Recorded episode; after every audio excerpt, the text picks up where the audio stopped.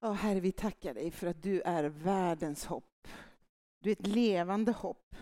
Herre, tack att vi får ta spjärn utifrån den sanningen idag i dagens predikan. Vi bara ärar dig och tillber dig och tackar dig för en väntande gryning. Amen. Varsågoda och sitt.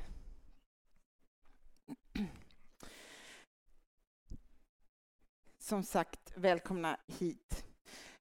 I Immanuelskyrkan varje år så försöker vi återkomma till en serie som vi väljer att kalla för mörkerseende. Där vi försöker prata om, möta och hantera när livet inte blir som livet var tänkt. Eller som kanske jag har tänkt. Och det ska vi göra idag. Och en gudstjänst, som sagt, så kommer vi... En del kommer med tyngda steg och en del kommer med hoppla steg och det är mycket av livet. Vi får tacka Gud för småbarn och vi får också hantera det som kanske blir mörkt eller svårt.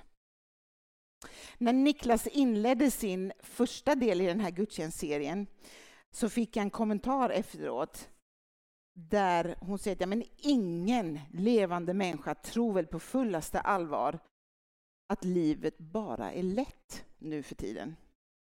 Man kan ju inte ens gå igenom tonåren utan att bli gruvligt besviken på livet. Och hon har helt rätt. Det som däremot kan vara lite så här tricky, lite knepigt, det är när man tänker så här att ja, men bara jag blir kristen, då löser sig allt. Det är en lögn. Det är fel. För för många av oss så blir det faktiskt så att när jag blir kristen så är det mycket i livet som till och med blir svårare. Och jag kanske får möta helt nya problem. I vår församling så har vi en hel rad människor både från Iran och Afghanistan. Och de kan berätta om svårigheter, om vad det innebär när man bestämmer sig för att bjuda in Jesus i sitt liv och konsekvenserna av det. Sveriges nya regering har lärt oss ett gammalt ord. Jag tror inte någon under 40 vet vad det ordet ens betyder. Och det är ordet vandel. Så här skriver man i den nya regeringsförklaringen. Med bristande vandel menar man, jag ber om ursäkt tolka, det här är byråkratisk svenska. avses förhållanden såsom bristande regelefterlevnad. Association med kriminell organisation, nätverk eller klan, prostitution, missbruk, deltagande i våldsbejakande eller extremistiska organisationer eller miljöer som hotar grundläggande svenska värden. Eller om det i övrigt föreligger otvetydigt konstaterande anmärkningar i fråga om levnadssättet. Okej, okay. vandel handlar alltså inte bara om kriminella handlingar utan även om moraliska handlingar eller bristfälliga moraliska handlingar som ska nu bedömas av någon. Det som är brottsligt det bedöms av domstolar, men nu vill vår nya regering göra bedömningar av sånt som också inte är brottsligt, men på andra som av andra anses moraliskt olämpligt. Och det här får mig att fundera. Det här borde få oss alla att be väldigt mycket. Och så jämför jag, man lyfter blicken och så tänker man på Iran där det just nu pågår protester. Där människor med sitt liv som insats protesterar just emot vad man kallar en sedlighetspolis. Moralens väktare. De vill avskaffa någon som säger att du måste gå klädd, du måste göra, du måste vara det som är politiskt korrekt. Och i Sverige, vad gör vi? vi går i en riktning som vi bör fundera över. Gud förbarma dig. Och här sitter vi, jag vet inte hur många vi är här inne, 100, ja, om jag överdriver på sånt där pastorsmanér så är vi kanske 150. Alla kommer vi tillsammans för att fira gudstjänst och alla har vi en sak gemensamt. Vi bär alla på en bristande vandel. Det står även i Bibeln. Vi har alla syndat, vi har gått miste om härligheten från Gud. Och då är det lätt att man blir missmodig. Då är det lätt att tappa hoppet. Och faktum är att det är lätt att tappa tron. Vi går mot kyligare tider som kristna även här i Sverige.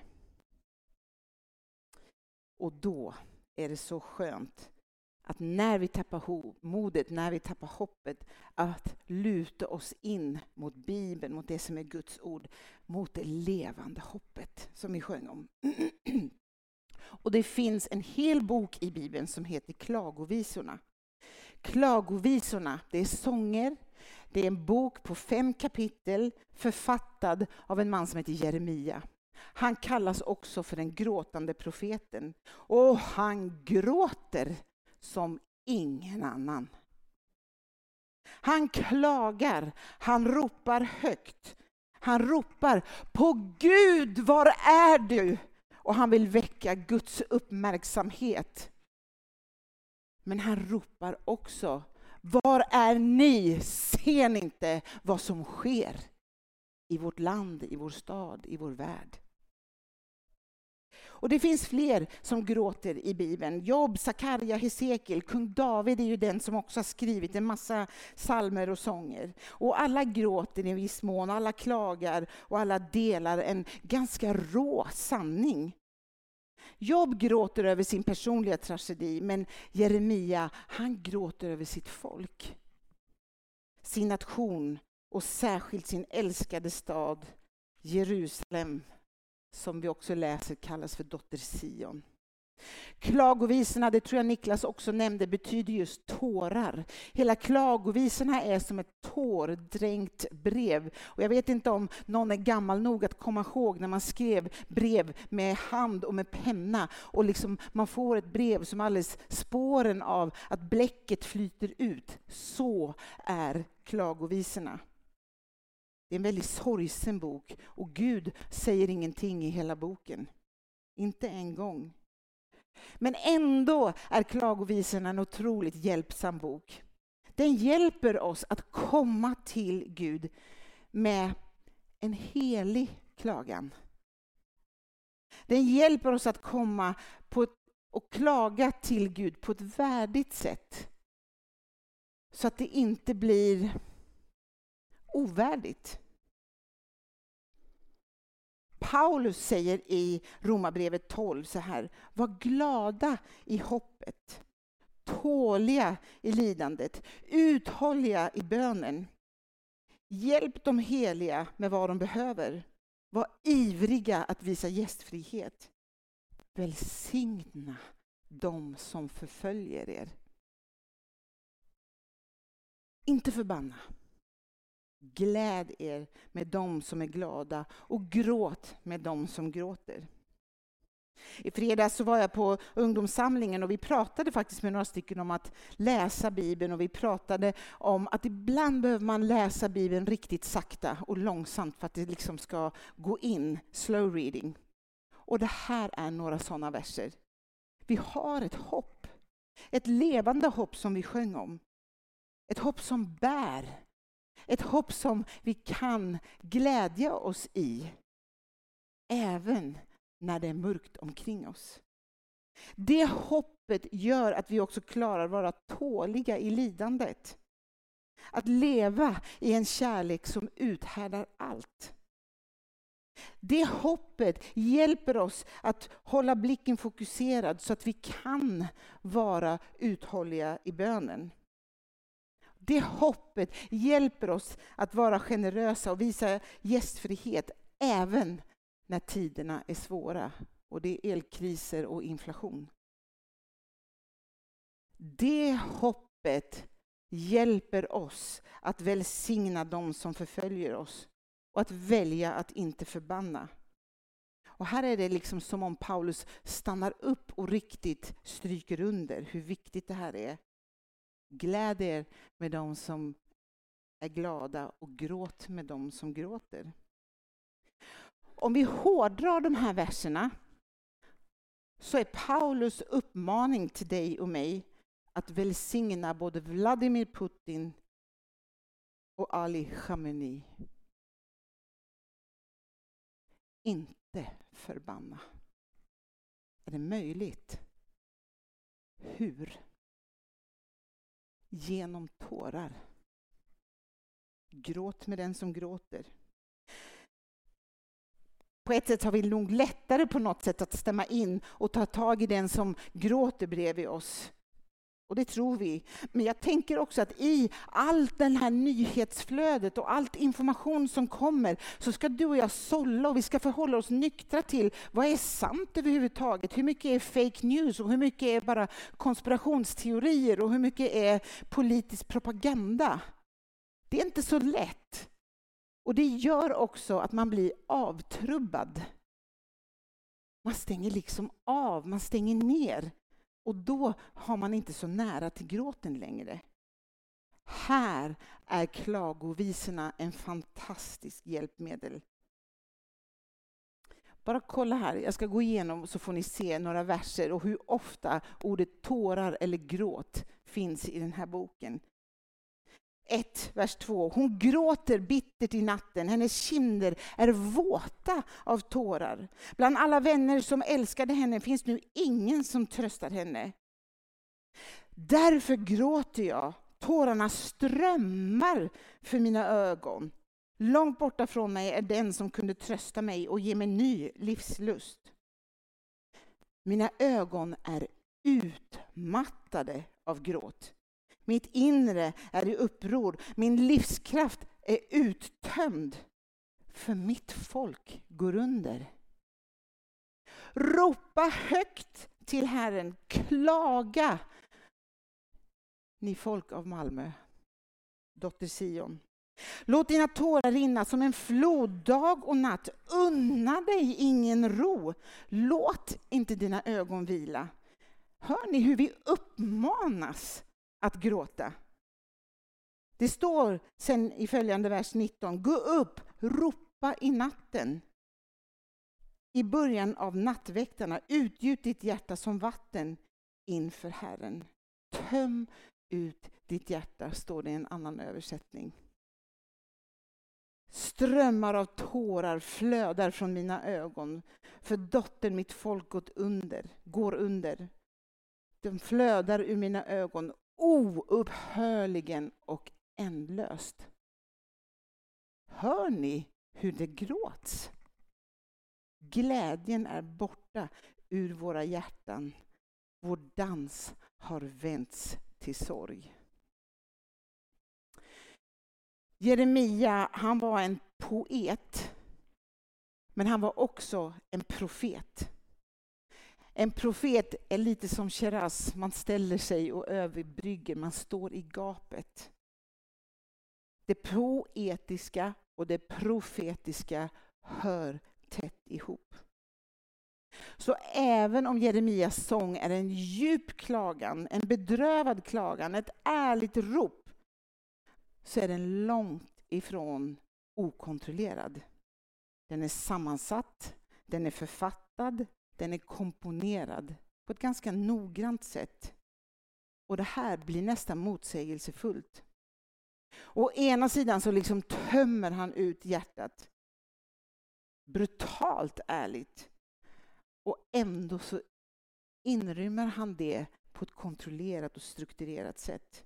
Jag tror att Niklas var inne på det första söndagen, där han skriver att Sångerna är skrivna på något sätt som heter akrostiskt. Det betyder att varje vers börjar med en ny bokstav. Och här börjar de i alfabetisk ordning. Det är liksom ramverket för den här sången, det är strukturen. Och varför gör han då så? Kan det vara så att det faktiskt är enklare att, att komma ihåg sången om man vet att den börjar med en bokstav i alfabetisk ordning? Kan det också vara så att det faktiskt är enklare att författa sin sång när man har lite riktlinjer att hålla sig till. Att sätta ord på saker och sorg och det som är mörkt och svårt, det är viktigt. För det ger oss ett sätt att minnas, att komma ihåg, så att vi kan ta lärdom av vad som sker eller det som har skett. Syftet med hela klagovisorna, det är som vi brukar säga i Immanuelskyrkan, det är att hjälpa varandra att följa honom i allt, även i sörjandet. Även och genom livskriserna, även i flykt, även genom sjukdom, även genom alla misslyckanden, genom rädslor, genom allt det mörka och allt det svåra. Jeremia skrev de här sångerna just för att kunna formulera sina känslor. Har ni någonsin hört någon gång, det här är ganska svenskt tror jag, ah, du är så känslig. Våga inte se ner på det, det är en gåva som Gud har gett dig. För det är förfärligt om det vore tvärtom, att du var helt bedövad eller liksom okänslig. Jeremia lär oss ett sätt. Och innan jag fortsätter, nu ska jag ta er med på en liten resa. Jag skulle vilja, om ni vågar, att ni blundar. För vi ska göra den här resan lite grann med hjälp av er egen fantasi. Var inte oroliga. Gud är här över också fantasin. Eh, och jag kommer att vägleda er. Så blunda och föreställ dig att du förflyttas. Du förflyttas österut och så blir du nedsläppt på ett torg försiktigt. På det torget i mitten så finns det resten av en staty.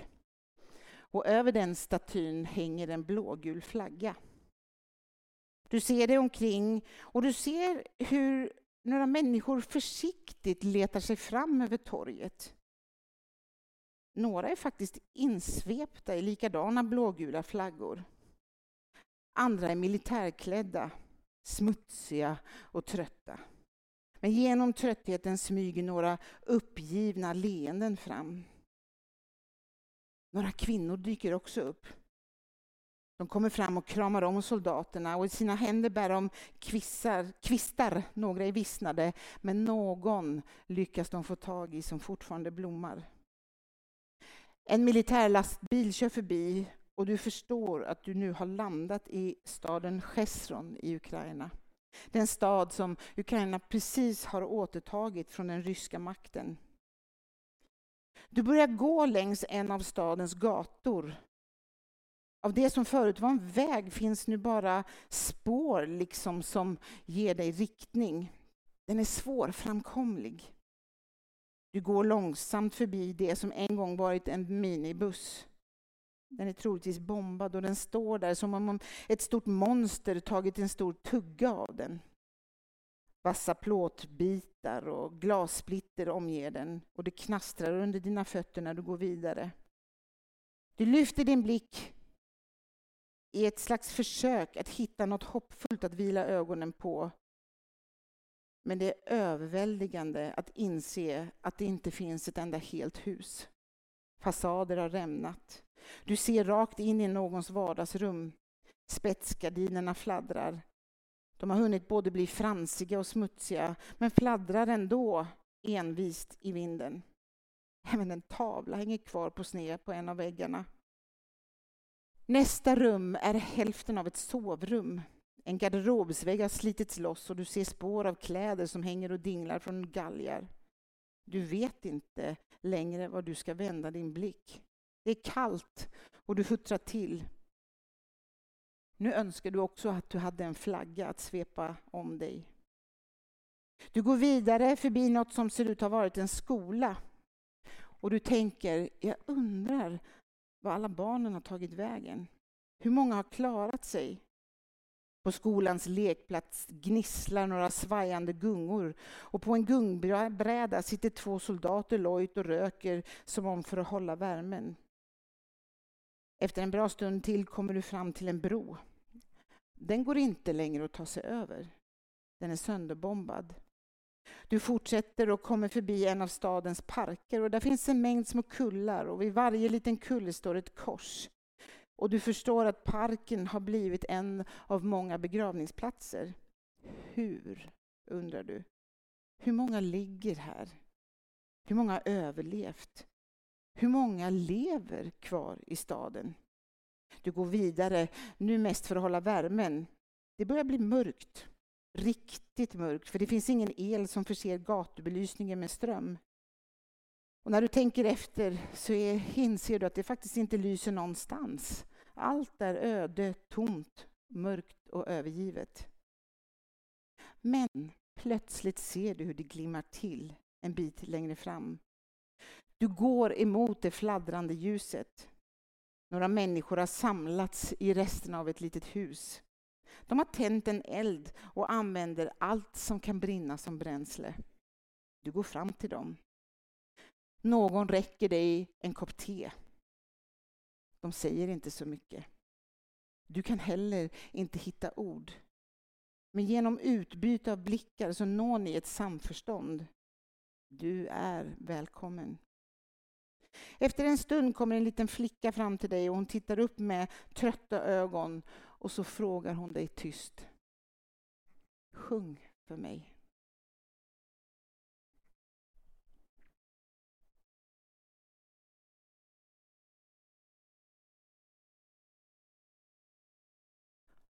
Min fråga blir, vilken sång sjunger du för henne? Vilken sång sjunger du för den lilla grupp människor som står samlade? Vilken sång skulle ditt hjärta söka efter för att sätta ord på både ett hopp som du önskar ge de här lilla gruppen människor, men som inte väjer det svåra för den heliga klagan som du upplever?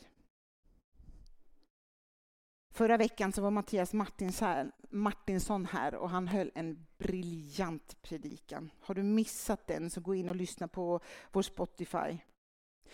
Det är svårt och nästan taskigt att behöva plocka upp liksom stafettpinnen efter honom. Men han utgick från en vers, en saltarsalm där det står så här. Herren sänder om dagen sin nåd. Om natten är hans lovsång hans lovsång hos mig. En bön till den levande guden. Och han pratade mycket om hur Gud själv sjunger över oss. Lyssna gärna, för han hade mycket att säga, mycket bra och det gick fort. Man behöver nog lyssna på den ett par gånger. Men så var det en sak han sa som liksom, jag vet inte, det skavde i mig lite grann. Han var här och höll en predikan, han höll seminarium, han höll en kvällssamling. Och så sa han, jag ska inte gråta den här gången. Jag får inte gråta den här gången. Det sa han för att han var hos oss ett år tidigare och då delade han en ganska svår tid med sin familj när han nästan förlorade sin dotter. Och då grät han i sin predikan och vi grät med honom. Men den här gången skulle han inte gråta. Varför gör vi så? Varför är det så förfärligt att gråta inför andra eller med varandra? Det är egentligen otroligt en grymhet att säga hon var så stark, hon fällde inte en tår över någon som är i sorg. Det är inte starkt, det är dumt. Jag blir påmind över liksom hur man rapporterar över det brittiska kungahuset när de sörjde en mor, en mormor, en mormors mor och så mycket mer. Varenda litet min som kungligheterna hade skulle analyseras djupt. Men även människor som är i rampljuset kanske, eller kanske de behöver ett okontrollerat utrymme för att uttrycka sorg och saknad. Och det här är både judarna och katolikerna mycket bättre på än vad vi är. När de har sorg så bjuder man in till en vaka. Man går hem till varandra, man har mat, omsorg, mycket tårar.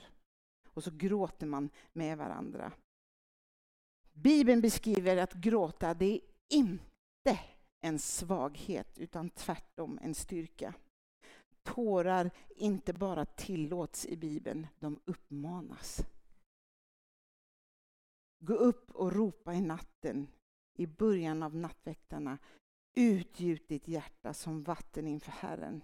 Det här var en vers som jag kom på att 2014 hade jag skissat lite grann. Så i natt så satt jag och levde med den versen och målade den så att ni skulle få se hjärtat som ett garnnystan och så liksom klipper någon upp den och så får det forsa ut och det får landa i Guds händer. Det är en skiss. Eh, men ändå. Och jag ska dela en högst personlig grej. Jag har precis varit på EFK medarbetardagar med, jag vet inte hur många pastorer vi var. 200, 300, något sånt där. Mm. Sista kvällen så brukar det vara att man firar nattvard. Och så även i år. Och jag stod längst bak med några kollegor och vi hade förbön för varandra. Och det innebar att jag liksom missade hela nattvarden när det var nattvards, nattvardsgång.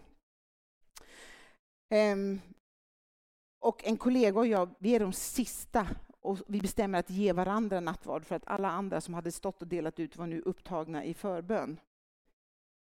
Och då kommer två personer, en eh, till min kollega och en till mig och lägger händerna för att välsigna oss. Det hade alla andra fått också. Och jag hör bara hur min förebedjare säger någonting om att jag välsignar dig med all trösts Gud. Och då händer någonting. Det är som att Gud bara drar upp dammluckorna. Alla mina fördämningar brast totalt. Och jag brast ut i en hejdlös gråt. Jag, jag vet inte när jag grät så. Någonsin. Högljutt och hejdlöst. Jag visste, jag visste knappt att jag hade det i mig. Jag grät och grät och grät och det liksom ville inte ta slut.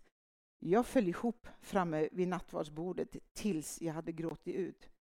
Och det var som att Gud samtidigt påminner mig om att jag grät för alla som upplever skräck i Iran. Jag grät för alla som svälter på Afrikas horn. Jag grät för alla som försvarar sitt land i Ukraina. Jag grät för alla översvämningar i Pakistan. Jag grät över alla som måste fly i vår värld. Jag grät över det hårda och kalla klimat som sveper in över vårt land just nu. Jag grät över elkrisen, inflation och en oviss framtid. Jag grät över en polarisering organiserad kristenhet. Jag grät över alla människor som inte ännu har lärt känna Jesus. Jag grät över mig själv och mina misslyckanden och mina tillkortakommanden. Jag grät över mitt vackra, mitt hedersuppdrag, men otroligt svåra uppgift att mitt i alltihopa vara pastor. Det var som att Gud liksom sa, töm ut ditt hjärta. Jag kan inte förklara det på något annat sätt. Det var som att han manade fram gråten och jag fick göra det på det allra heligaste framme vid nattvardsbordet. Omgiven eller kanske framför alla pastorer, vad vet jag. Och det finns ju två diken att falla i. Det ena är att man reagerar explosivt lite för snabbt så att det blir okontrollerat och det andra att man håller inne och att det till slut också exploderar för fort. Vi tillhör en Gud som sjunger över oss. Vi tillhör en Gud som vill att vi kommer, likt den lilla flickan i min berättelse, som säger sjung för mig. Bibeln säger också prata med varandra med salmer och hymner, med sånger så att vi får hjälp att sätta ord på den. Så att vi får hjälp att gråta och hitta hopp för vårt mod. Vi tillhör en Gud som torkar tårar, står det. Det ska han göra när vi närmar oss slutet. Se, nu har Gud satt sitt tält bland människorna. Han ska bo med dem och han, de ska vara hans folk. Ja, Gud själv ska vara hos dem. Han ska torka alla tårar från deras ögon. Döden ska inte finnas mer och inte heller någon sorg, gråt eller plåga. För det som fanns är en, det som en gång fanns är borta. Men fram till dess, fram till den dagen, är jag tacksam för alla de som skriver sånger. Alla de som hjälper mig att sätta ord på och som skriver melodier som gör att jag kan komma ihåg. Fram till dess är jag tacksam för lovsångsledare som ser och som hör Gud, som tröstar, som håller fast vid Guds sanning och som någonstans envist håller fast vid vetskapen om vem vi klagar till. Lovsånger har nyligen bevisats vara den viktigaste påverkan för formandet av ungas teologi. Och i den teologin behöver vi också klagovisor. Mer än att lovsången låter perfekt. Nu ska vi bara ta oss igenom kapitel 5 av klagovisorna. Och jag har justerat den så att den kommer i alfabetisk ordning. Det kommer gå ganska snabbt. Allsmäktig Herre, kom ihåg allt som drabbat oss. Se vår förnedring. Boningen, vår egendom, har beslagtagits av främlingar. Våra hus ägs nu av utlänningar. Chockade har vi blivit faderlösa barn. Våra mödrar är änkor. Dyrt måste vi betala för vattnet vi dricker och ved får vi köpa. Eftersom våra förföljare är alldeles inpå oss är vi uttröttade men får ingen vila. För vi har gett oss under Egypten och Syrien för att få bröd att mätta oss med. Generationerna före oss, våra förfäder, syndade och de finns inte mer. Vi får bära deras skuld. Hur ska vi göra när slavar härskar över oss och ingen finns som befriar oss ur deras hand? Idag är det med risk för livet som vi hämtar bröd. För svärdet härjar i öknen. Just nu glöder vår hu hud som en ugn och vi är febriga av hunger. Kvinnorna i Sion är kränkta och likaså flickorna i städerna i Juda. Ledarskapet, förstarna har de hängt och de äldste visas ingen respekt. Männen, unga som gamla, sliter vid kvarnstenarna. Pojkarna dignar under bördor av ved. Numera samlas inte de gamla i stadsporten och de ungas musik har upphört. Åh Gud, glädjen är borta ur våra hjärtan. Vår dans har vänts till sorg. På våra huvuden finns inte längre kronan. Den har fallit av. Ve oss som syndade så. Rödgråtna med hjärtan så tunga har våra ögon blivit skumma. Sions berg ligger öde, schakaler strövar omkring där. Tronen besitter du, o Herre, regerar för evigt från generation till generation. Undran växer i oss. Varför har du glömt oss för alltid? Övergett oss för resten av livet. Vi behöver återvända. För oss åter till dig, Herre. Låt allting bli återställt som det var förut. Än är det inte ute med oss om inte du helt har förkastat oss och är så vred på oss. Klagovisorna sätter ord på mycket av det som vi känner igen idag och det som händer i vår värld, eller hur? Vi ska få lyssna på en modern klagovisa. Den är skriven av en tjej som heter Jenny MacDonald. Och hon skrev den när hon gick igenom en mörk tid hon har varit utsatt för sexuella övergrepp och så här skriver hon om sin sång. Den här sången är en gåva från Gud. Det är en inbjudan att vara modig och samtidigt släppa in honom i den djupaste smärtan. Att skriva den här sången var vackert, men en rå uppgift. Men helandet har långsamt skett i mitt hjärta genom att jag har sjungit mig genom varje tår och varje snorig näsduk. Jag vill att den här sången ska få betjäna dig som en bön, kanske till och med som en gråtande bön. Precis som skratt är välgörande för oss och förlöser endorfiner i vår kropp, så gör gråt också det. Och gråt lugnar stressade människor smörjer även ögonen.